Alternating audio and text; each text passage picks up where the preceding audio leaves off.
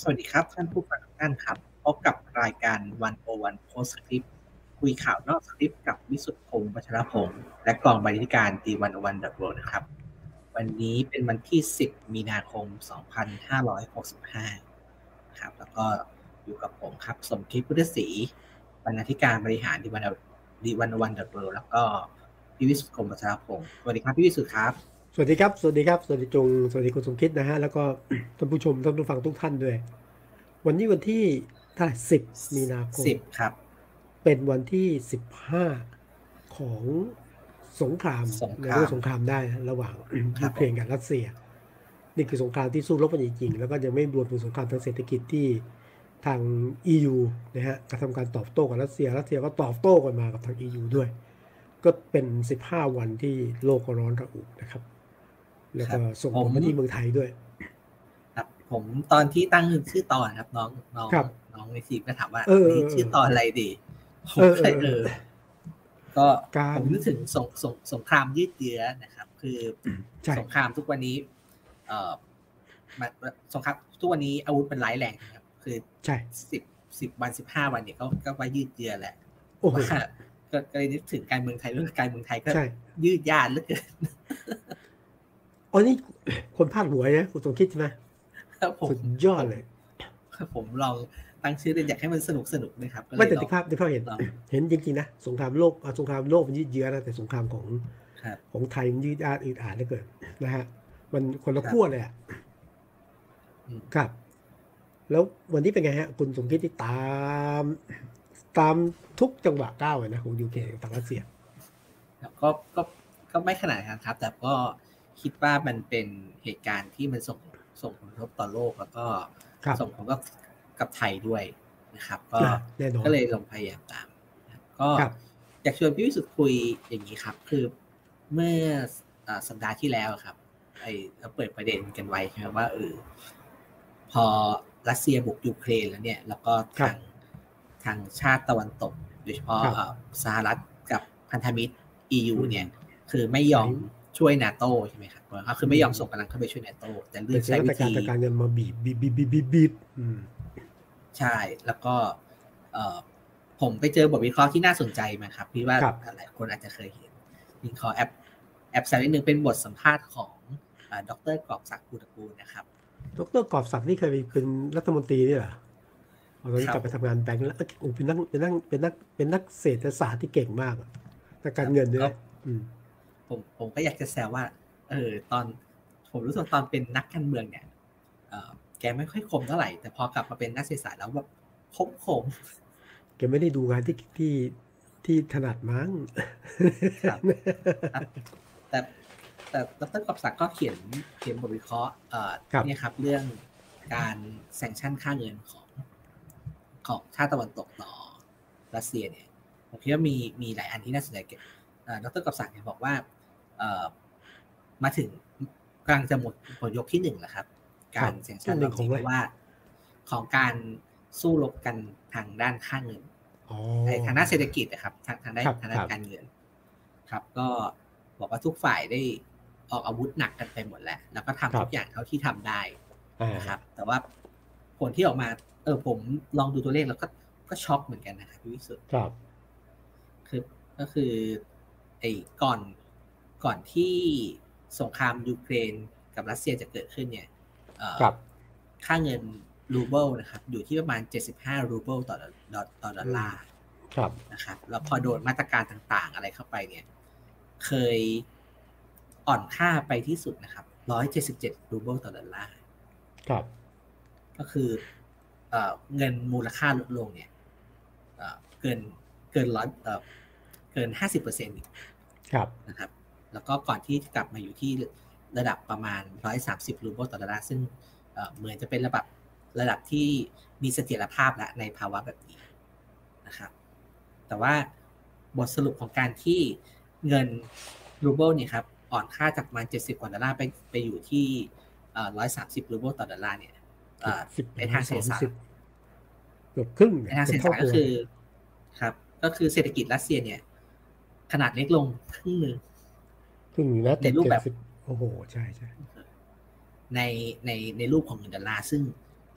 ทั้งหมดนี้เกิดขึ้นในเวลาแค่10กว่าวันครับครับโหดมากครับเพราะว่าอันนี้เป็นแค่ช่วงเริ่มต้นเท่านั้นนะครับเพราะว่าหลังจากนี้ไปเนี่ยเศรษฐกิจรัสเซียจะเจอกับอะไรที่สาหัสครับเดี๋ยวจะมีเงินเฟ้อสูงนะครับมีโอกาสที่จะเกิดวิกฤตเศรษฐกิจได้ทุกเมื่อนะครับแล้วก็เงินที่มีอยู่หดหายไปข้าม10กว่าวันนะเงินหายไปครึ่งนึงครับมูลค่ามันสูญหายไปมูลค่ามันหายอ่ะแล้วใช้ก็ไม่ได้นะถูกมาตรการกดดันถูกฟรีซประชาชนก็เริ่มคนรัสเซียก็เริ่มไม่พอใจเพราะว่าลงทุนทางสงครามเยอะมากสงครามเยอะเขาก็เดือดร้อนนะจะกินจะใช้จะอยู่จะซื้อจะหานี่ไม่ได้เหมือนกันนี่ก็เริ่มเห็นข่าวเนี่ยครับว่านักท่องเที่ยวรัสเซียที่อยู่เมืองไทยเนี่ยโอ้จ่ายเงินไม่ได้ใช่ตอนนี้ไม่มีทางออกอ่ะเท่าไหร่นะที่ภูเก็ตพังงาสมุยเนี่ยนะโอ้โหแบบหลายคนอ่ะตังมีแต่อยู่ในบัญชีรูปบัตรเครดิตไม่ได้จะกดเงินสดก็ไม่ได้กลับประเทศก็ไม่ได้นี่เจอผลกระทบหนักอ่ะซึ่งผมคิดว่าก็คือผมคิดว่าไอ้อย่างที่บอกครับว่ารัสเซียเนี่ยเคยโดนแซงชั่นทางเศรษฐกิจมาครับหลายรอบนะครับแต่ว่ารอบนี้หนักที่สุดนะครับแล้วก็มีคนเปรียบเปรยไว้ครับเพราะว่าตอนนี้โดนแบนเรื่องระบบการชำระเงินใช่ไหมครับก็โดนความบาดทางการค้าบริษัทยักษ์ใหญ่หลายบริษัทที่เคยทำมาค้าขายกับรัสเซียในช่วง 20-30 ปีเป็นไงก็เริ่มถอนตัวจากรัสเซียครับ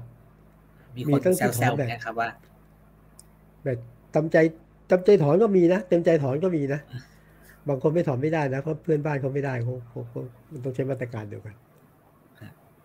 แล้วมีคนแซวๆครับว่าเศรษฐกิจรัสเซียตัวนี้เหมือนจะกลับไปเป็นระบบยุคคอมมิวนิสต์อีกครั้งหนึ่งก็คือตัดขาดจากโลกตะวันตกไปเลยนี่ครับเมื่อก่อนเป็นอย่างนี้ครับนี่ก็เนี่ยครับถามว่าทำไมถึงสนใจเรื่องรัสเซียครับเพราะผมว่ามันไม่มากก็น้อยนะครับยังไงโยงมาถึงไทยโดยตรงแน่นอนครับครับก็เรื่องนักท่องเที่ยวเองแล้วก็ที่ชัดเจนมากๆเลยก็คือเรื่องน้ำมันแพง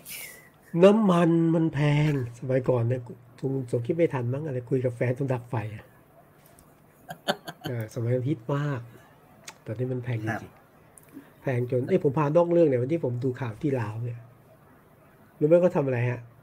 เขาเอารูปเด็กปั่นจักรยานเนี่ยเป็นรูปที่ลงเมื่อหลายปีก่อนมาใช้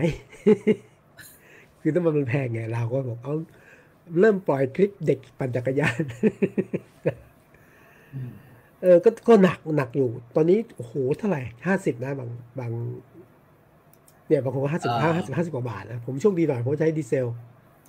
นี่คือเท่าไหร่29.99นะเป็นน้ำมันการเมืองที่ไงก็ไม่เกินนะเห็นรัฐบาลบอกจะประคองจนกว่าจะประคองไม่ไหวไม่รู้เมื่อไหร่นะแต่ว่าอันนี้เป็นศึกหนักของรัฐบาลไปนะผมว่ามันมีช็อค2ต่อเลยครับคือในช่วงโควิดนะครับในช่วงที่โรคโควิดระบาดเนี่ยน้ำมันเนี่ยถูกลงไปมากนะครับมันคือจากที่เคยราคาสูงอยู่ระดับหนึ่งพอมีโควิดก็ตกลงไปแบบมากๆเลยแล้วทีนี้พอหลังโควิดมาน้ำมันมีแนวโน้มจะขึ้นแล้วพอมาเจอสงครามรัสเซียกับยูเครนเนี่ยน้ำมันยิ่งขึ้นไปอีกคนก็เลยรู้สึกว่าแบบเฮ้ยจาก20กว่าบาทกลายเป็น10เกือบ40อะไรอย่างเงี้ยใช่40ก็ใครว่าไม่กระทบก็ต้องกระทบนะเพราะตอนนี้ก็หนักรัฐบาลจะแก้ปัญหาได้ยังไงจะรับได้ยังไงเห็นนี่การประชุมไอ้กองทุนพลังงานก็เห็นมาตรการโหยไม่ค่อยชัดนะระยะยาวด้วยระยะสั้นก็อยากฟังว่าจะเอาไงรู้ว่าตึงราคาดีเซลแต่ว่าเบนซินล่ะเบนซินจะเอาไงเพราะเบนซินก็ส่วนใหญ่ก็ใช้ใช่ไหมนี่ก็เป็นโจทย์ที่เห็นพวกกำลังหาทางออกนะไม่รู้จะโดนไม่โดนแต่ที่แน่มันเดือดร้อนกันทั่วแล้วถ้าเกิดว่าไม่สามารถที่จะแก้ปัญหาหรือบรรเทาปัญหาได้นะผมว่าโจทย์นี่ใหญ่กว่าโจทย์การเมืองอีกนะเอาจริงๆเพราะมันเกี่ยวพันกันหมดนะเขาเสนอข้อเสนอมาแล้วครับ5 ข้อใช่ไหมทั้งคุณประยุทธ์และคุณสันติ อ๋ออันนั้นความเห็นมั้งความเห็นมั้งอะไรที่บอกให้อะไรนะตุนสติเรื่องผมอ่านคุณสติอะไรนะก็ขอให้ใช้รถสาธารณะแทนรถส่วนตัวนะแล้วก็เชื่อว่าไอ้คุณสติรู้ได้ไงผมรู้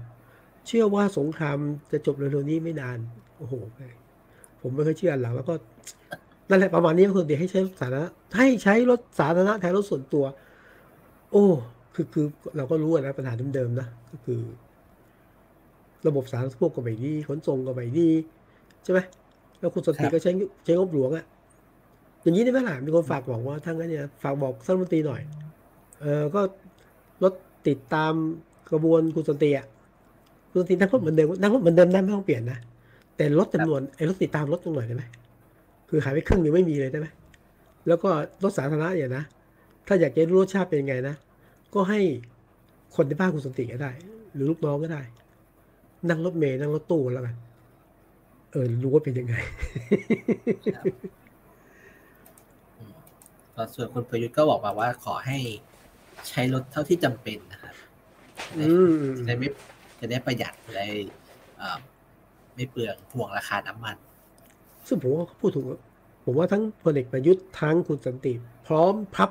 พัดเนี่ยพูดถูกแต่ว่าถูกนิดเดียว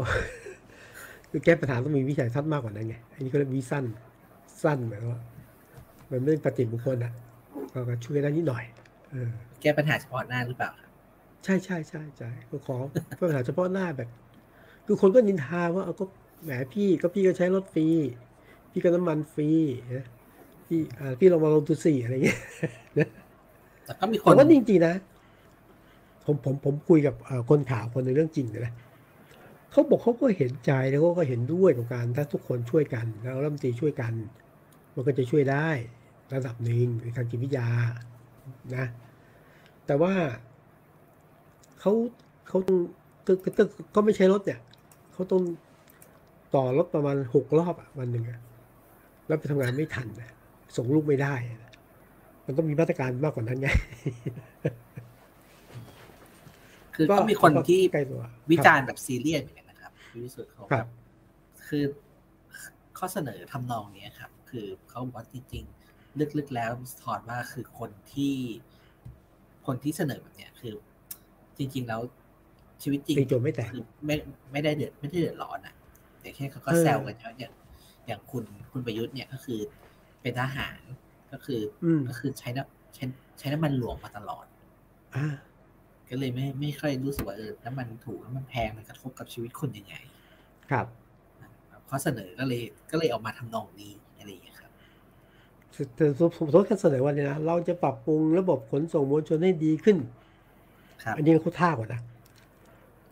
เพราะไอ้นี่เรื่องจริงครับไปถามคนทั้งรถเมล์สิครับครึ่งชั่วโมง1 ชั่วโมงบางที2 ชั่วโมงมาคันเลยดีบี้กันมาแล้วก็ไม่จอดอะไรอย่างนี้นะมันแก้ปัญหาไม่ได้อ่ะคนก็ต้องจำเป็นก็ต้องใช้รถส่วนตัวใช่ไหมครับครับก็แต่คือข้อเสนออย่างนี้คือก็โอเคครับแต่ว่าคนก็ตั้งคำถามว่าทำไมแบบเพิ่งมาคิดกันตอนที่น้ำมันแพงไอ้เรื่องไหนเรื่องใช้รถส่วนตัวเหรอใช่ไหมครับเรื่องจะปรับปรุงระบบไอคมนาคมอะไรต่างๆอะไรให้มันดีขึ้นอะไรพวกนี้คือจริงๆเนี่ยมันไม่แพงก็ควรต้องทำอยู่แล้วนี่ก็จริงๆนะเวลาคือไม่ใช่ขี้บ่นผมเห็นเวลาน้ำมันแพงพลังงานขาดแคลนก็พูดอย่างนี้ทุกทีอ่ะแล้วก็ไม่ได้ทำก็ไม่เป็นไรผมว่าผมมองแง่บวกนะก็แสดงถึงวิสัยทัศน์หรือความคิดของคนเป็นนายกหรือเป็นรัฐมนตรีว่าก็คิดได้ประมาณนี้แล้วมันเป็นการแก้ปัญหาระยะสั้นระยะยาวก็ดูว่าเอาไงแต่ว่าที่แน่ๆผมย้ำอีกทีว่าถ้าคิดปัญหาแก้ปัญหาระยะสั้นอย่างนี้เนี่ยก็จะอยู่ได้สั้นๆกันปัญหาเรื่องปากท้องเศรษฐกิจหนี้สินเนี่ยมันหนักนะแม้ว่าจะฝ่าสันดอนทางการเมืองมาได้หลายรอบก็ตามแต่นะแล้วก็เป็นปัญหาที่ไหมจากสงครามยูเครนรัสเซียมาถึงไทยจนได้แค่ว่าไก่ ก็ไม่ใช่เรื่องไกลตัวหรอไม่ใช่เรื่องไกลตัวไม่ใช่เรื่องไกลตัวแต่เป็นเรื่องไกลตัวเหมือนกันนะฮะผมเห็นคุณสมคิดได้ดูเรื่องได้ตามอาจารย์อาร์มด้วยใช่ไหมที่พูดถึงเรื่องของภาวะสงครามเนี่ยมันทำให้การกระชับอำนาจระหว่างมหาอำนาจหรือซีกโลกต่างมันกระชับมากขึ้นหรือไงครับก็กลับไปที่เรื่องสงครามนะครับก็คืออาจารย์อาร์มครับอาจารย์อาร์มเพิ่งเขียนบทความลงใน101นี้ครับเรื่องปูตินรีเซ็ตระเบียบโลกแต่ดันเข้าทางสหรัฐครับครับก็มีบทวิเคราะห์หลายประเด็นเลยที่น่าสนใจนะครับเช่นอาจารย์อาร์มมองว่าคือแต่เดิมเนี่ยสหรัฐกับพันธมิตร NATO ที่อยู่กับยุโรปครับกับพันธมิตร NATO เนี่ยคือค่อนข้างจะไม่ได้กระชับแน่นแฟนกันมากนะครับที่ผ่านมาก็มีประเด็นตั้งแต่สมัยทรัมป์และคือทรัมป์เมื่อออกมาโวยว่าแบบสหรัฐอเมริกาเนี่ยจ่ายเงินอยู่ฝ่ายเดียวแล้วก็เรียกร้องให้ทางยุโรปเนี่ยเยอรมันฝรั่งเศสอะไรเงี้ยเพิ่มงบประมาณทางด้านการทหารให้เอาเงินมากับ NATO มากขึ้นนะครับซึ่งก็คาราคาซังกันอยู่จนกระทั่งเนี่ยครับพอเกิดสงครามระหว่างรัสเซียกับยูเครนปรากฏว่าชาติตะวันตกเนี่ยแพ็คกันแน่นเลยครับคือสหรัฐกับยุโรปเนี่ยกลับมารวมตัวกันแน่นอีกครั้งหนึ่งนะครับหลายประเทศนะครับเช่นที่น่าสนใจมากเลยคือเยอรมันเนี่ยกลับมาเพิ่มงบประมาณทางการทหารเลยเห็นว่ามีไอเดียจะดีไม่ดีต้องมีการเกณฑ์ทหารด้วยดิครับซึ่งอันนี้เป็นประเด็นที่นับว่าเป็นจุดเปลี่ยนกันเพราะว่าจริงๆแล้วนับตั้งแต่สงครามโลกครั้งที่2จบลงซึ่งตอนนั้นเยอรมันเป็นผู้แพ้นะครับเยอรมันก็พยายามระมัดระวังอย่างมากเรื่องงบประมาณทางการทหารแต่รอบนี้เยอรมันกลับมาเพิ่มเนี่ยก็คือก็เป็นไปตามที่สหรัฐเคยเรียกร้องครับว่ายุโรปควรจะจ่ายเงินเนี่ยเพื่อลงทุนทางการทหารมากขึ้นครับแล้วก็แต่เยอรมันเขาพยายามจะลบบาดแผลก็ได้ใช่ไหมเยอรมันนี่เดิมคือก็ถือว่าเป็นอาชญากรสงครามประเทศที่ลุกลามเขาก็พยายามลบบาดแผลนะจะไม่ได้พูดถึงเรื่องสงครามแล้วก็มีงบประมาณเรื่องของความมั่นคงต่ออะไรแต่ตอนนี้มันกลับมาทบทวนใหม่ก็ถือว่าสงครามรอบนี้ทำให้จุดนโยบายของเยอรมันก็ต้องเปลี่ยนอีกประเด็นหนึ่งที่อาจารย์อาร์มชี้ไว้แล้วผมคิดว่าน่าสนใจก็คือว่าการที่สหรัฐแล้วก็พันธมิตรตะวันตกเนี่ยครับซึ่งคว่ำบาตรกับรัสเซียเนี่ยอาจารย์อาร์มลองไปดูแล้วก็ดูครับว่ากลุ่มประเทศที่รวมตัวกันคว่ำบาตรรัสเซียเนี่ยรวมแล้วเนี่ยเศรษฐกิจคิดเป็นประมาณ 50% ของโลกของเศรษฐกิจโลก 50% ครับคือใหญ่มากนะครับอาจารย์อาร์มก็ชี้ให้เห็นครับว่าคือเดิมเนี่ยเรามักจะมองแค่การแข่งขันระหว่างสหรัฐกับจีนใช่ไหมครับซึ่งมีเศรษฐกิจก็คือใหญ่พอๆกันนะครับคือประมาณเป็นอันดับ1อันดับ2นะครับประมาณ 20% ของเศรษฐกิจโลกนะครับแต่พอไปจับขั้วพันธมิตรเนี่ยสหรัฐแล้วก็พันธมิตรเนี่ย 50% นะครับแต่ว่าจีนเนี่ยกับพันธมิตรอย่างเช่นสมมติว่าถ้าจะเป็นพันธมิตรกับรัสเซียจริงๆเนี่ยรัสเซียเนี่ยเศรษฐกิจใหญ่แค่ประมาณ 2-3% ของเศรษฐกิจโลกเองนะครับครับฉะนั้นจีนกับรัสเซียรวมกันเนี่ยก็แค่ประมาณ1ใน5ของเศรษฐกิจโลกซึ่งก็ถือว่าเป็นคนละไซส์กับสหรัฐกับพันธมิตรเลยคือถ้าโลกจะแบ่งขั้วกันอย่างนี้จริงๆเนี่ยชาติมหาอำนาจตะวันตกก็ยังได้เปรียบอยู่เยอะนะครับแล้วก็3ก็คือกลายไปว่าสงครามระหว่างรัสเซียกับยูเครนเนี่ยทำให้ยุโรปเนี่ยต้องมาพึ่งอเมริกามากขึ้นนะครับเช่นถ้าเยอรมันไม่นำเข้าก๊าซธรรมชาติจากรัสเซียต้องไปซื้อจากอเมริกาแทนต้องไปซื้อพลังงานจากอเมริกาแทนครับนะครับก็กลายเป็นว่ายุโรปต้องพึ่งอเมริกามากขึ้นแล้วก็ทำให้สถานะของค่าเงินดอลลาร์เนี่ยดีขึ้นด้วยในระบบการเงินนั้นโดยรวมๆเนี่ยอาจารย์อาร์มมองว่าเหมือนสหรัฐเนี่ยจะเป็นคนที่อาจารย์อาร์มไม่ได้ใช้คำว่าได้ประโยชน์นะครับ แต่อาจารย์บอกว่าเป็นคนที่บาดเจ็บน้อยที่สุดจากสงครามครั้งนี้สหรัฐอเมริกาใช่ไหมใช่ครับคือเสียหายน้อยที่สุดแล้วก็ได้ประโยชน์ในทางยุทธศาสตร์มากที่สุดจากความขัดแย้งที่เกิดขึ้นครับนะครับก็แต่ในฐานะผู้เชี่ยวชาญด้านจีนอาจารย์อาร์มก็ยังวิเคราะห์ในส่วนของจีนไว้ด้วยเหมือนกันอาจารย์อาร์มบอกว่าคือการคว่ำบาตรของชาติตะวันตกที่มีต่อรัสเซียเนี่ยน่าจะเร่งให้จีนเนี่ยระมัดระวังตัวทางเศรษฐกิจมากขึ้นว่าเศรษฐกิจจีนกับเศรษฐกิจโลกเนี่ยมันเชื่อมกันเป็นเนื้อเดียวกันมากขึ้นใช่ไหมครับแต่ถ้าโดน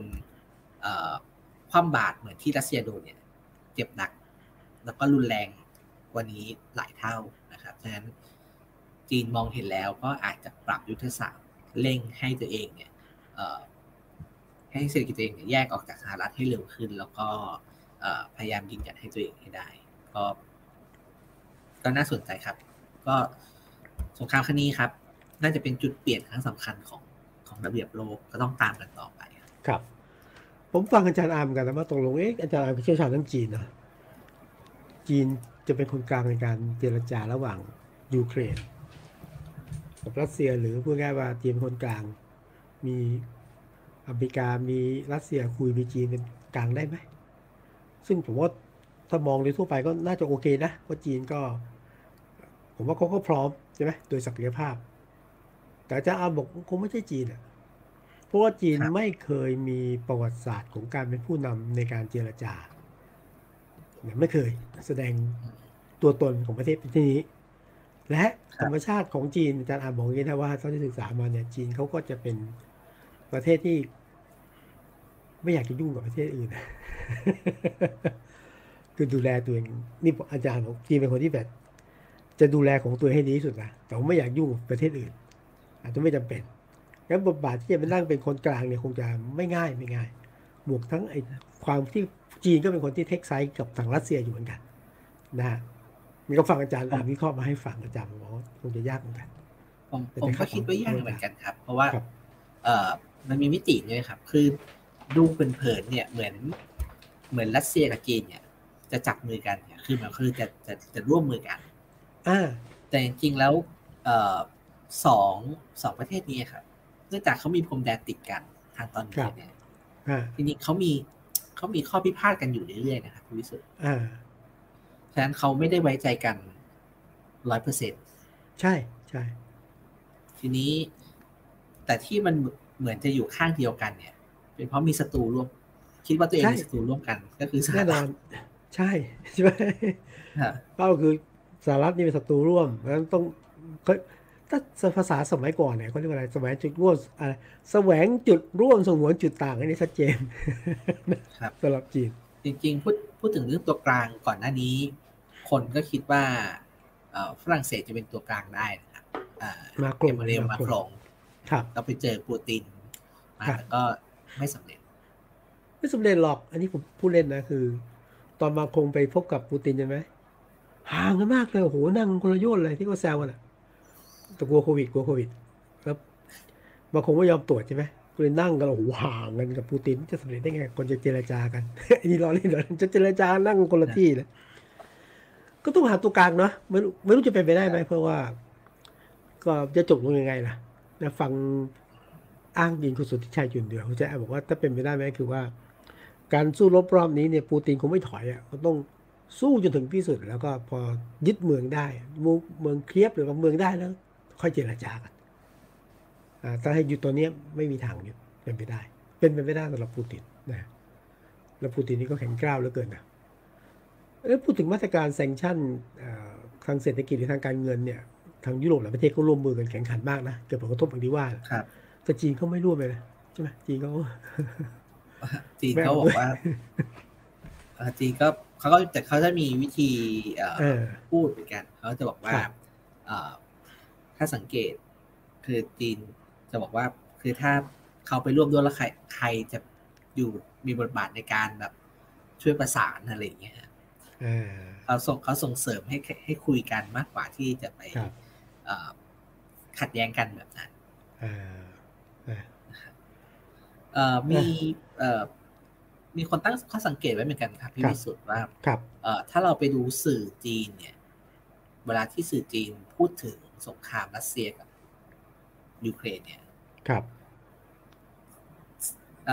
สื่อจีนก็ไม่ได้เลือกข้างขนาดนั้นนะครับสื่อจีนคือพูดง่ายสื่อจีนด่าแต่อเมริกาแล้วก็กับรัสเซียกับยูเครนเนี่ยก็คือพยายามที่จะบาลานซ์นะครับก็คือเห็นใจคนยูเครนแล้วก็เข้าใจรัสเซียไม่เทคไซด์เลยด่าอเมริกาอย่างเดียวว่าอเมริกาเป็นต้นเหตุทั้งหมดใช่ใช่น่าเห็นวันนี้มันด่าเรื่อง NATO ด้วยใช่ NATO เนี่ยแหละทำให้เป็นต้นเหตุให้เกิดการเผชิญหน้าการสู้รบกันรอบนี้อะไรอย่างเงี้ยครับก็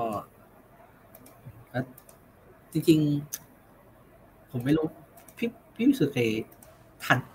ลูกคนเริ่มพี่วิสุทธิ์เนี่ยทันสงครามหรือเปล่าครับไม่ทันแต่ผมก็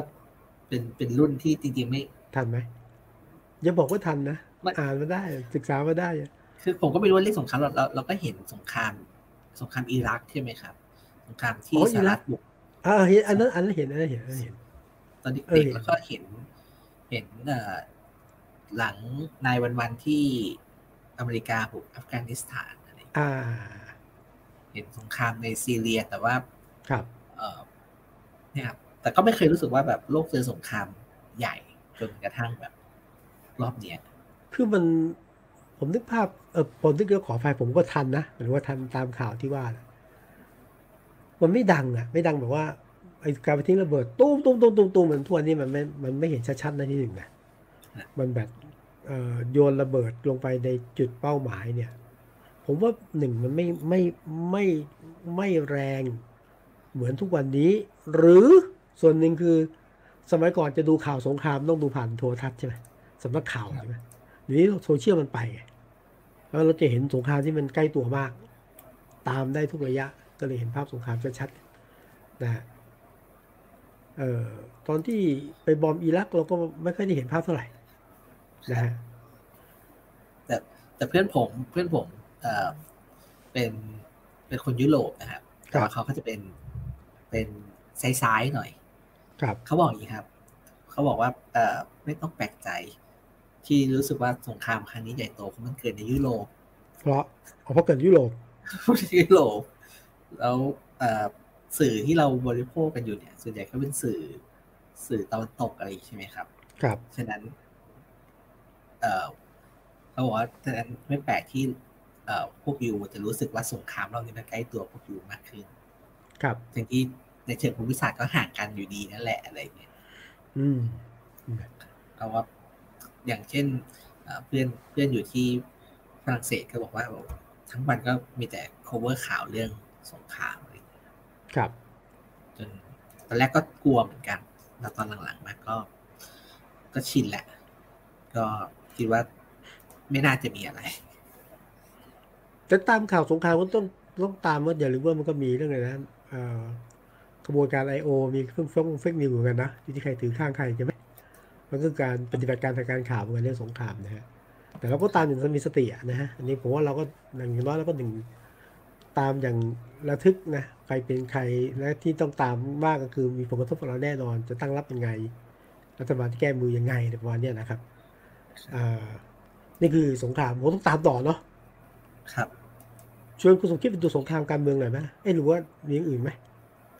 จริงมีของมาขายนิดนึงครับวิศเรื่องครับก็เรื่องเงินเฟ้อนิดนึงครับอ๋อเห็นจะมีเวทีไม่ใช่เหรอฟอรัมใช่ไหมอ๋ออันนั้นเป็นอีกอันนึงครับอีกอันนึงเหรอเป็นอีกอันนึงเหรอครับวันพรุ่งนี้วันจะจัดpolicy forum นะครับเรื่องใช่ครับ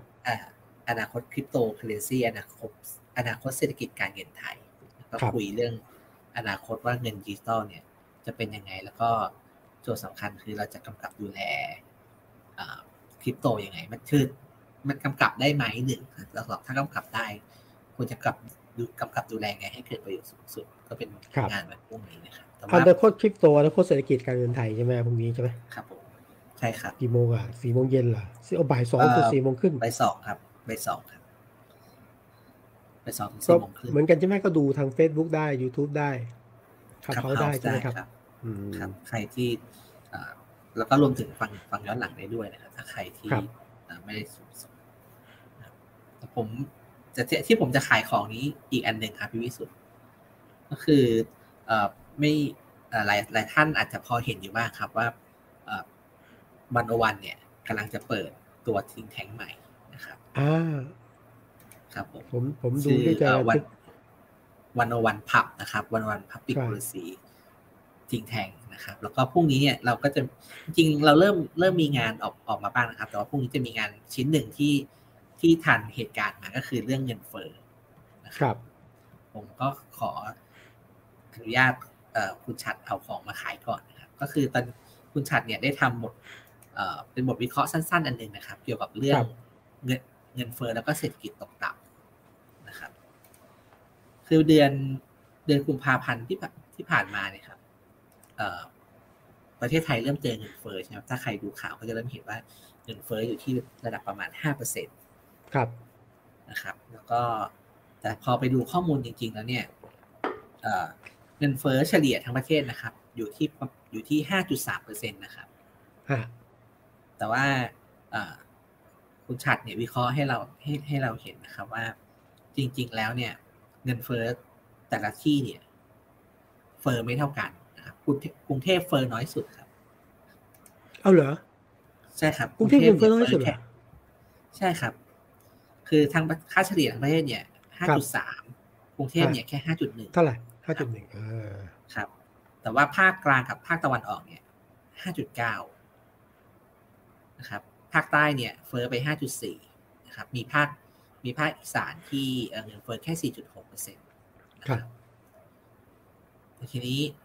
ไม่ใช่แค่เงินเฟ้อนะครับเศรษฐกิจการจ้างงานเนี่ยกรุงเทพเงินเฟ้อน้อยแต่ยังมีการจ้างงานที่โตขึ้นนะครับแต่ที่อื่นๆทั่วประเทศเนี่ยการจ้างงานติดลบหมดเลยการจ้างงานนอกภาคเกษตรนะครับทั้งหมายความว่าคือกรุงเทพเนี่ยเศรษฐกิจก็ยังพอไปได้อยู่บ้างแถมยังเจอเงินเฟ้อน้อยกว่าอีกนั้นก็จะเห็นว่ามันมีความเหลื่อมล้ำเกิดขึ้นนะครับแม้กระทั่งในมิติของเงินเฟ้อแล้วก็ชาติยังวิเคราะห์เห็นอีก2มิติด้วยครับก็คือ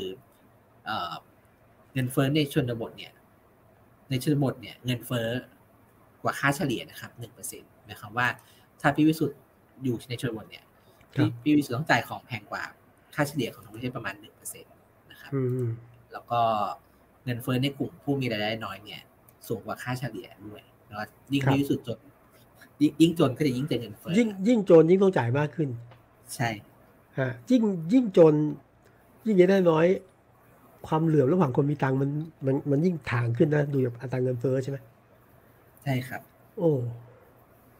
นี่ดูยังไงครับก็จะแถลงจะมีข้อมูลหรือยังไงฮะพรุ่งนี้ใช่ครับก็เดี๋ยวพรุ่งนี้เราจะมีงานสื่อลงชิ้นหนึ่งนะครับก็จะเล่าเรื่องพวกนี้อ๋อเป็นงานเขียนใช่ไหมครับก็ขอโฆษณาไปก่อนเผื่ออันนี้คือ 101 Pub 101 Pub Policy Think Tank ใช่ไหมใช่ไหม Public Policy Think Tank ครับเป็นThink Tankด้านนโยบายสาธารณะโอเคอันนี้เป็นแหล่งมั่วสุมทางปัญญานะใช่ไหมครับก็เพิ่งเริ่มต้นครับเล็กๆเล็กๆโอ้ยแต่สนใจเห็นอาจารย์ปกป้องไปโพสต์อยู่นะเดี๋ยวต้องขอไปร่วมซ่องสุมทางปัญญาหน่อยถ้าเปิดโอกาสให้นะพรุ่งนี้ตามนะฮะ101ผับนะฮะPolicy and Think Tankชื่อชอบจริงๆเลยเมื่อก่อนชอบนั่งผับกลับมาเรื่องการเมืองครับกินข้าวตอนนี้คนฮิตกินข้าวเย็นกันครับพี่วิสุทธิ์โอ้ยเอาพรุ่งนี้หรือพรุ่งนี้ไอ้เมื่อวานสิเนาะเอาเมื่อวานก่อนเมื่อวานที่สโมสรราชพฤกษ์บิ๊ก3บิ๊กของประเทศไทยนะ3ปพร้อมหัวหน้าพรรคแกนนำพรรคใหญ่แกนนำพรรคร่วมรัฐบาลพรรคใหญ่พรรคเล็กแม่เอาไม่เชิญเขาไปกินข้าวกันชื่นมื่นเนี่ยนะฮะก็จริงการกินข้าวเมื่อวานนี้ไม่ใช่ว่าไม่มีความพยายามนะตั้งแต่ปีที่แล้วจนไหมปีที่แล้วเนี่ยใช่ไหมครับเอานัดกินข้าวกัน2รอบ3รอบนั้นไม่ได้เหตุผลคือโควิดมันมาแต่ว่าผมไม่ใช่เหตุผลจริงหรอกเหตุผลรอง ตอนนั้นพรรคกำลังคือในพรรคร่วมรัฐบาลนี้ก็แตกๆกันอยู่มันก็กินข้าวก็คงจะไม่ค่อยอร่อยนะก็ตอนหลังก็ลืมกันไปแล้วตอนหลังโควิดมาจริงๆด้วยเมื่อวานก็เลยนัดกินข้าวด่วนครับโอ้โหก็ดูชื่นมื่นนี่ใช่ไหมดูนายกก็ไปกอดพลเอกประวิตรใช่ไหมสามพี่น้องก็คุยกันให้คนเห็นอะแล้วก็มีหัวหน้าพรรค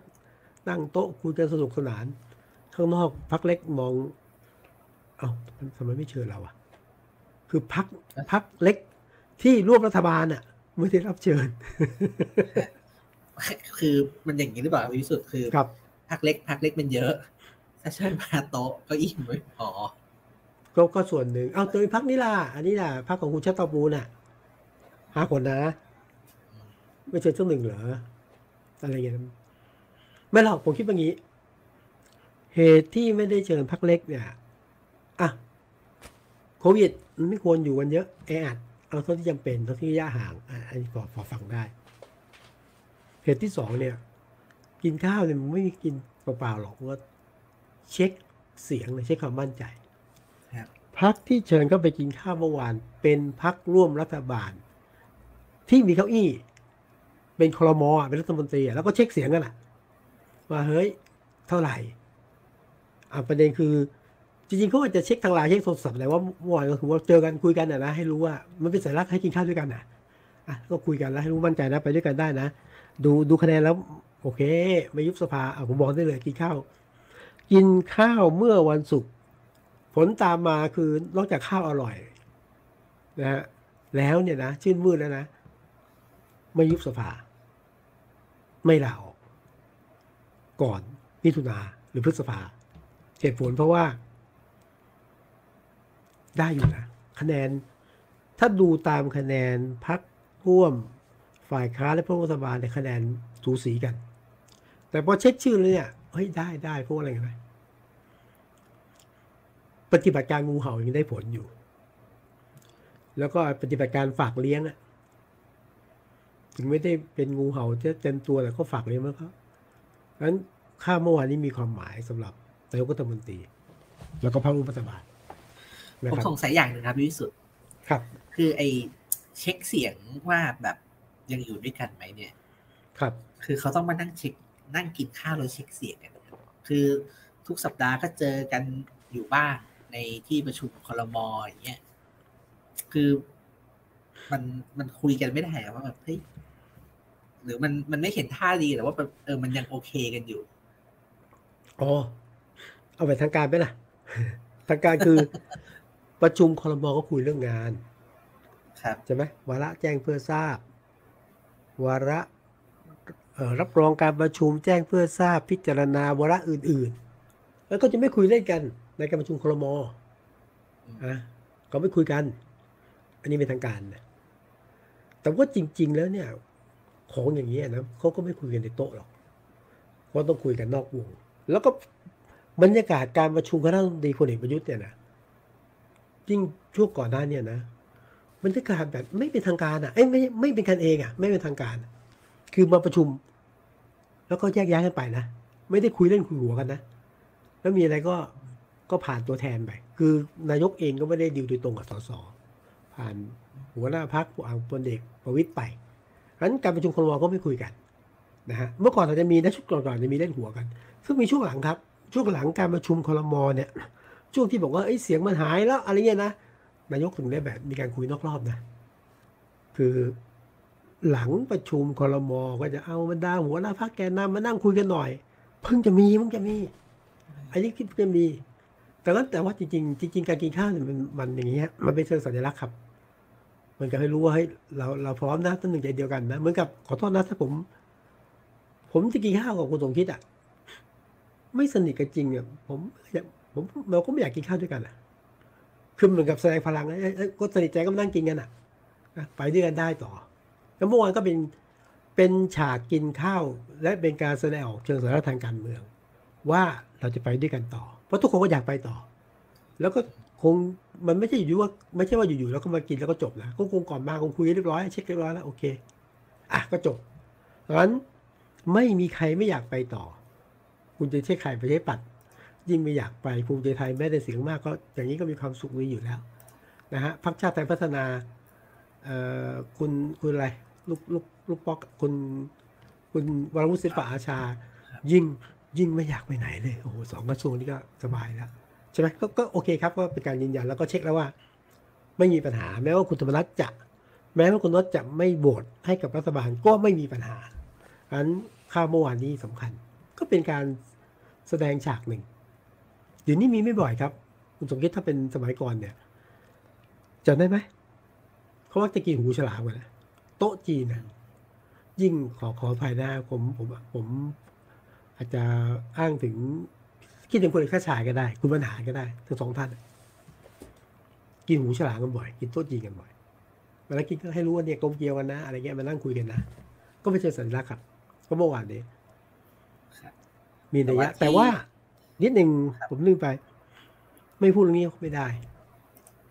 ตกลงว่าคือจะเพิ่งเบื่อนั้นเป็นละครที่น่าเบื่อมากเลยว่าตกลงสามปอจะเอาไงรักกันหรือเปล่าสองมันน่าเบื่อเนาะแต่มันเรื่องจริงนะเพราะว่าเราอยู่ภายใต้เขาไม่สนิทกันเหมือนเดิมหรอกครับแต่เขาก็ต้องไปด้วยกันครับดังนั้นเนี่ยตอนนี้คุณพลเอกประวิตรก็เลือกคุณธรรมนัสแต่ว่าถ้าจะเป็นต้องเลือกก็ต้องอยู่กับน้องอ่ะคุณธรรมนัสก็สังเกตไหมพลเอกประวิตรบอกว่าเฮ้ยไอ้พรรคเศรษฐกิจใหม่นะทุกคนก็อยู่ฝั่งรัฐบาลยกเว้นคุณธรรมนัส ก็เลือดยังไงเลือดก็ข้นแต่ว่าจะหาทางออกไงเรื่องหนึ่งการพาไปกินข้าวก็เกิดขึ้นสามคนนี้เขาคืนดีกันแล้วตั้งแต่6 วันก่อนหรือเปล่าครับพี่วิสุทธิ์เห็นว่าไปกินข้าวเที่ยงกันคุณประวิตรทำกุ้งผัดกระเทียมให้กินอ๋อใช่ก่อนมากินข้าวเย็นมื้อนี้อะไรอย่างเงี้ยแต่วันก่อนวันนั้นเห็นว่ากินกันแล้วกุ้งมันไหม้หรือมันเค็มหรือเปล่านะสองคนออกมาหน้าตาไม่ค่อยยิ้มแหละ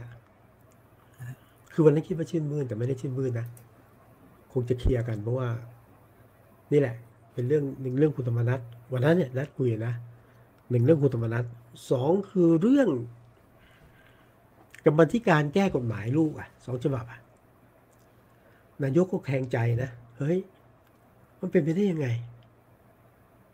วางตัวคุณไพบูลย์นิติตะวันแล้วอยู่ๆคุณสาธิตเบียดมา1คะแนนเฉยเลย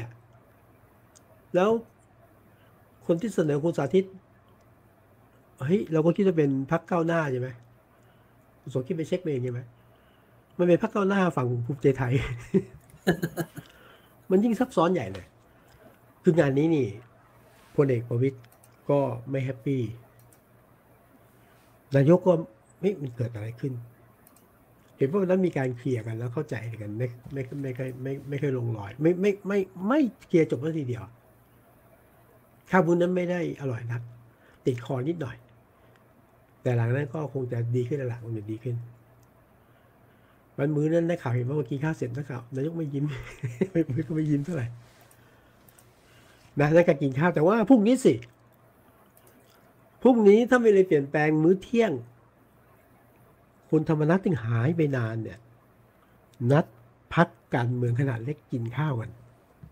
ตอนเที่ยงพรุ่งนี้ครับเก๋ไก่ไม่ทางการเมืองคุณคิดว่าเท่ไหมมันเกิดอะไรขึ้นอ่ะผมว่าแกแสบดิแสบจริงๆเขาบอกว่าไม่ชวนพักเล็กนะครับคุณธรรมนัสก็ไปนัดพักเล็กกินข้าวอีกใช่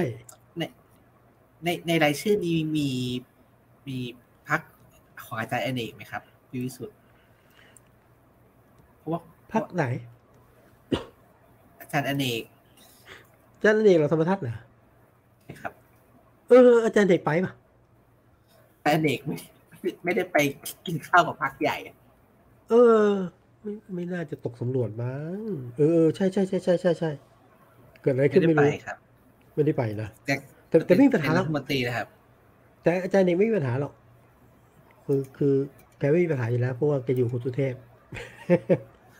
ไม่มีปัญหาแต่ว่าอย่างนี้แต่ว่าเมื่อวันนี้ก็จะพูดถึงพวกนี้ก็แสบจริงนะเพราะว่ากูคิดดูพักเล็กพวกเล็กน้อยใจไม่น้อยใจนะอยู่ๆเฮ้ยผมเป็นพักร่วมรัฐบาลรัฐมนตรีก็ไม่ได้ ก่อนหน้านั้นเคยขึ้นไหวได้เลยได้ตำแหน่งผู้ช่วยรัฐมนตรีได้อะไรเงี้ยนะกรรมธิการมากินข้าวยังไม่ชวนเลยอ่ะก็เลยพวกนี้คุณธรรมนัสแกก็แสบนะงั้นก็ชวนพรรคเล็กฝั่งรัฐบาลกินข้าวกันว่าได้แล้ว8 คนอาจจะมีเพิ่มเติมนะก็คงจะคุยกันอ่ะเข็นผมก็ไม่ได้คุยไม่ได้กดดันรัฐบาลนะฮะแต่ใครพูดรู้ไหมฮะคุณสุรทินพิจารณ์สสบัญชีรายชื่อแล้วก็เป็นหัวหน้าพรรคประชาธิปไตยใหม่1 คนเนี่ยคนหนึ่งหมายถึงว่าพรรคเป็นหัวหน้าพรรคแล้วพรรคเป็นคนเดียวเนี่ยนะก็บอกว่าที่นัดกันพรุ่งนี้ที่โรงแรมเนี่ยนะแห่งหนึ่งเนี่ยนะแถวพระราม9เนี่ยก็ไม่ได้มากินข้าวกันธรรมดาไม่ได้สนใจหัวนะ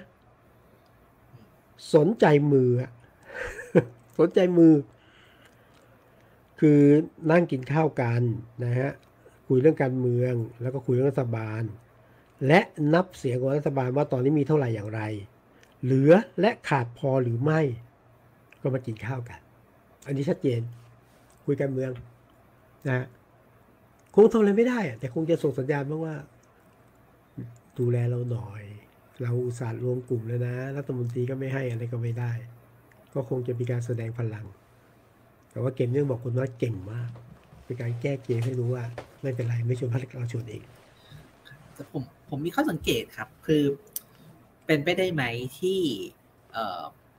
ที่ไม่ชวนพรรคเล็กเนี่ยเพราะว่าก็มองกันว่าถ้าเป็นบัตรเลือกตั้ง2 ใบใช่ไหมครับครับแล้วกติกาแบบใหม่เนี่ยพรรคเล็กเนี่ยอาจจะหายไป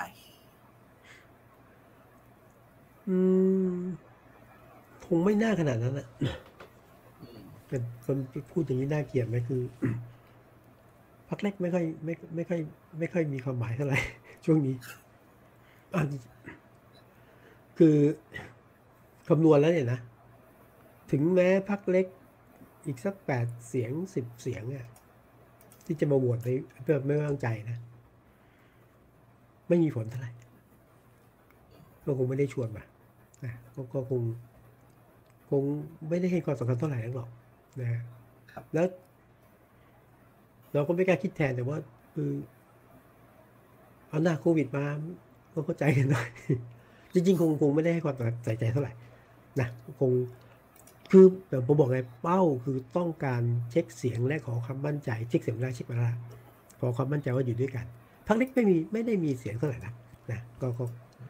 แล้วก็เรื่องบัตรก็มีผลแหละตอนนี้พรรคเล็กก็ต้องเอาตัวรอดก่อนมาตกลงว่าเลือกตั้งคราวหน้าจะไปอยู่กับใครใช่ไหมจะไปอยู่กับใครมีคนให้อยู่ด้วยหรือไม่ก็มีแค่พรรคเดียวบ้างที่ประกาศอยู่ต่อก็คือพลังธรรมใหม่นะครับทีนี้ผมรู้สึกมันมีความเป็นแพ็กเกจอยู่เหมือนกันนะครับที่สุดคือเหมือนกับว่าพอมั่นใจว่าเสียงปึกเนี่ยว่าแบบน่าจะเอาตัวรอดจากการอภิปรายไม่ไว้วางใจได้เนี่ยครับอยู่ดีก็เนี่ยให้เลือกตั้งผู้ว่ากรุงเทพแหละดูจะเป็นไปตามรถแมพที่วางไว้ก็ต้องเป็นไม่เป็นก็อยู่ไม่ได้เลยคนร้อนคือผมถึงเวลาแล้วก็ได้อัปเดตนิดนึงครับก็คือเมื่อวันอังคารที่ผ่านมานะครับก็ที่ประชุมคณะรัฐมนตรีก็มีมติอนุมัติให้มีการเลือกตั้งมีเลือกตั้งมีหลายที่อย่างเงี้ยนะมีทั่วประเทศใช่ไหมครับมีแล้วก็มีพัทยานะครับรวมถึงสกด้วยครับแล้วก็สมาชิกเมืองพัทยาด้วยครับนะครับก็มีข่าวแพร่ๆมาว่าต้องเลือกตั้งภายใน60 วันใช่ไหมครับคนก็เก่งกันว่า22หรือ23 29บ้างไม่22ก็29กุมภาพันธ์พฤษภาคมนะครับจะได้เลือกตั้งผู้ว่าในกรุงเทพกันครับแต่อย่างที่ผมครับมันมากันเป็นชุดๆนะครับแล้วก็เร็วๆนี้เองคุณสกลทีพัทยากุลก็ลาออกจากรองผู้ว่ากรุงเทพก็ไม่น่าแปลกเนาะใช่ไหมก็มีข่าวมาสักพักใหญ่ๆนะครับแล้วก็อย่างที่ผมบอกครับว่ามันมากันเป็นชุดเป็นแพ็กเกจดีนะครับก็อยากชวนให้พี่วิสุทธิ์เล่าให้ฟังหน่อยครับว่าคุณสกลทีเนี่ยสังกัดพรรคไหนยังไงตัวแทนใครคุณสกลที รองผู้ว่ากรุงเทพมหานครอดีตใหม่ๆแล้วเพิ่งเป็นอดีตนะลาออกไปคุณสกลทีเนี่ยมาอย่างนี้เดิมเป็นคนของประชาธิปัตย์ใช่ไหมมาเป็นรองผู้ว่ากรุงเทพมหานครร่วมคุณอัศวินโกต้ากปปส.โกต้ากปปส.ก็มานั่งทำงานคุณอัศวินก็ไม่ได้สมูทหรอกแต่ว่าก็ต้องทำด้วยกันแต่บทบาทเขาเป็นสายบูนะใช่ไหมรับเรื่องราวลงทุกแก้ปัญหางานต้องลงต้องลุยนะคุณสกลทีกันโชว์ออฟกันเขาก็เก่งนะคนรุ่นใหม่แต่ว่าเดิมเนี่ยกรุงเทพมหานครกลุ่มกปปส.เนี่ยนะคนที่จะลงชิงผู้ว่ากทม.คือคุณอะไรคุณธยาหรือใช่ธยาภรรยาคุณอะไรนะคุณรัฐมนตรีไอ้จีรัฐมนตรีศึกษารัฐพลนะอดีตรัฐมนตรีศึกษาแต่ภรรยาจะลงเพราะภรรยาเคยเป็นรองผู้ว่ากรุงเทพมหานครก็จะลงแล้วก็คุณสกลทีจะมาช่วยแต่พอเนี่ยฮะพอเจอคดีใช่ไหมฮะคดีเรื่องกปปส.เข้าไปก็ต้องเขาเรียกไงคุณธยาก็ลงเล่นการเมืองไม่ได้คุณสกลทีก็สนใจแล้วทางกลุ่มนี้เขาก็โอเคก็คิดว่าต้องมีตัวแทนนะฮะแล้วก็คุณสกลทีก็ถือว่าเป็นตัวแทนของกลุ่มนี้และอีกอย่างก็อยู่ในกทม.มานานนะก็ประกาศว่าจะลงชัดเจนละเดิมก็คิดว่าจะลงในพลังประชารัฐและพลังประชารัฐก็มีท่าทีก็สนใจอยู่เหมือนกันแต่ไม่สนใจมากสนใจอยู่เหมือนกันแต่คุยไปคุยมาคุณสกลทีบอกไม่เอาดีกว่าคือลงพลังประชารัฐ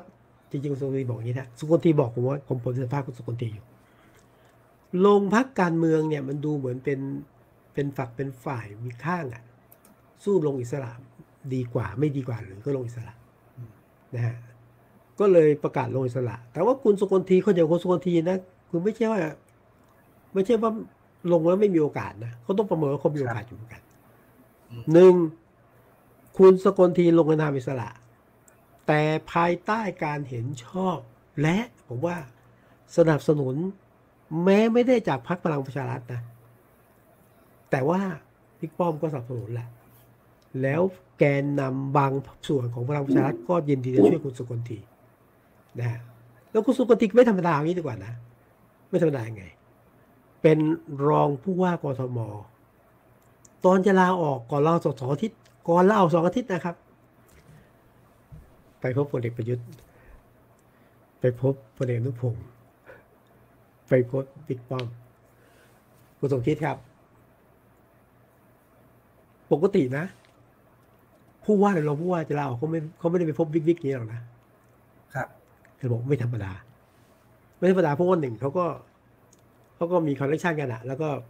คุณพ่อคุณสกลทีก็ถือว่าเป็นทหารผู้ใหญ่นะอดีตคมช.ใช่ไหมพลเอกวินัยก็บริวารเยอะนะครับก็ไปลามาไหว้แล้วก็ส่วนหนึ่งก็คือเป็นลาผู้หลักผู้ใหญ่ให้รู้ว่าเนี่ยผู้หลักผู้ใหญ่รับทราบนะสองก็คือว่าคุณสกลทีผมพูดเองพลังประชารัฐบางส่วนต้องหมุนคุณสกลทีแล้วพลังประชารัฐก็ไม่ส่งละคือไม่ส่งคนละเดิมคิดว่าอย่างนี้ครับจริงๆพลังประชารัฐเนี่ยหาคนส่งไม่ได้จะได้ผู้ว่าหมูป่าก็ไม่ได้ไปจีบมาดามแป้งก็ไม่ได้นะฮะคุณอัศวินจะลงแกก็แปลกยังไงก็ไม่รู้ก็ยังไม่ถึงเอาแต่ตอนนี้ชัดเจนแล้วครับก็คือไม่ลงดีกว่าลงไปก็แพ้ก็มาหนุนคุณสกลทีส่วนหนึ่งนะครับก็ประมาณนี้ทั้งคุณสกลทีก็ไม่ถึงกับว่า ไม่มีฐานเสียงที่เดียว จุดแข็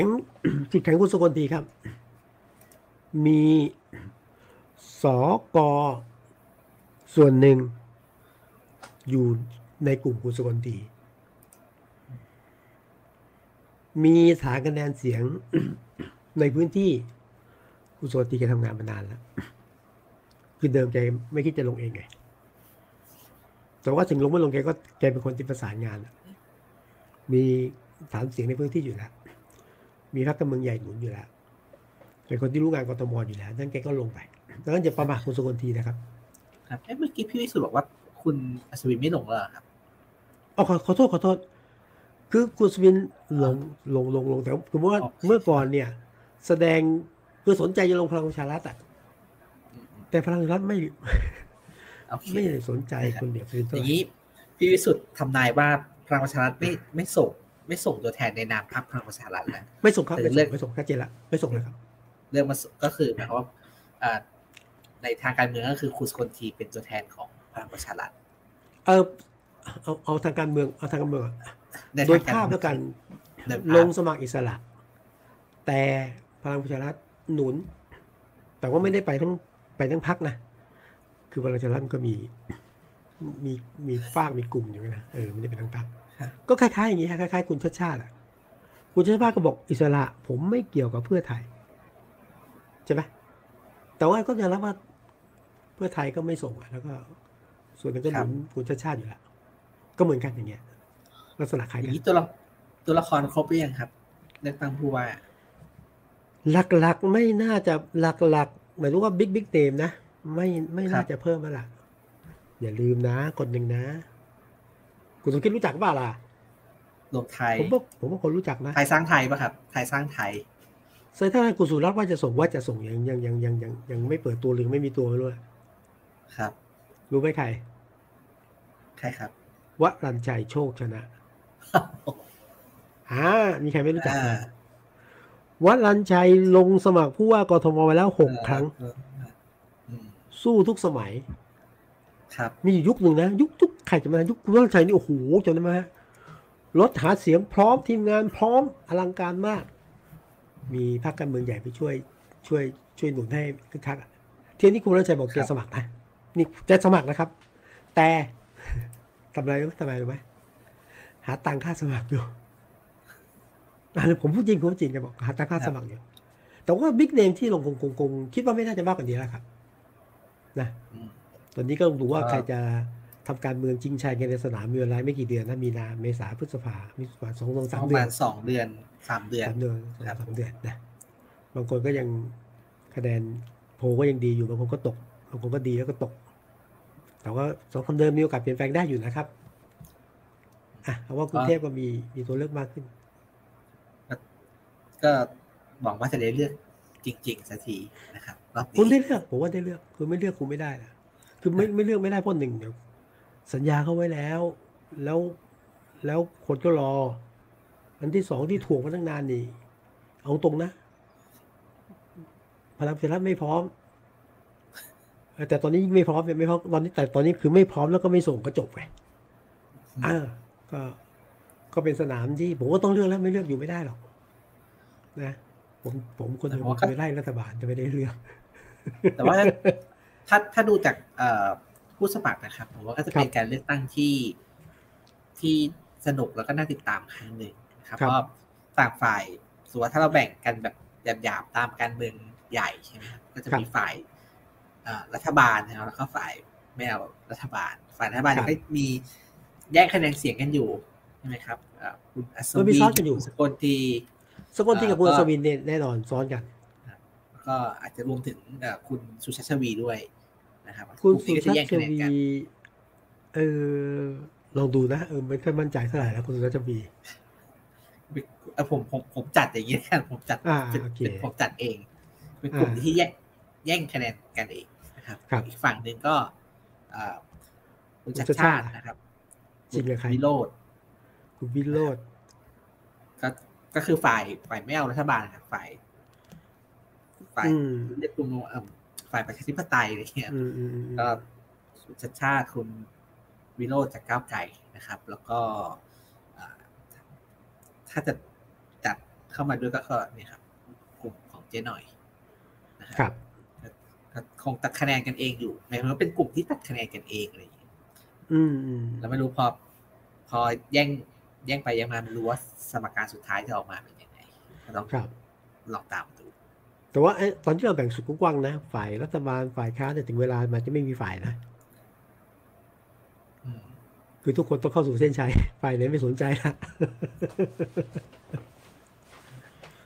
แต่ว่าก็เข้มข้นมากขึ้นเรื่อยๆครับหลายท่านก็เริ่มเปิดตัวนโยบายกันไปแล้วใช่ไหมครับใช่ใช่โดยเฉพาะที่เห็นกันชัดหน่อยก็คุณวิโรจน์คุณชัชชาติแล้วก็คุณชัชวี ก็เป็น3คนที่สปอตไลท์ค่อนข้างให้ความสนใจเยอะนะครับ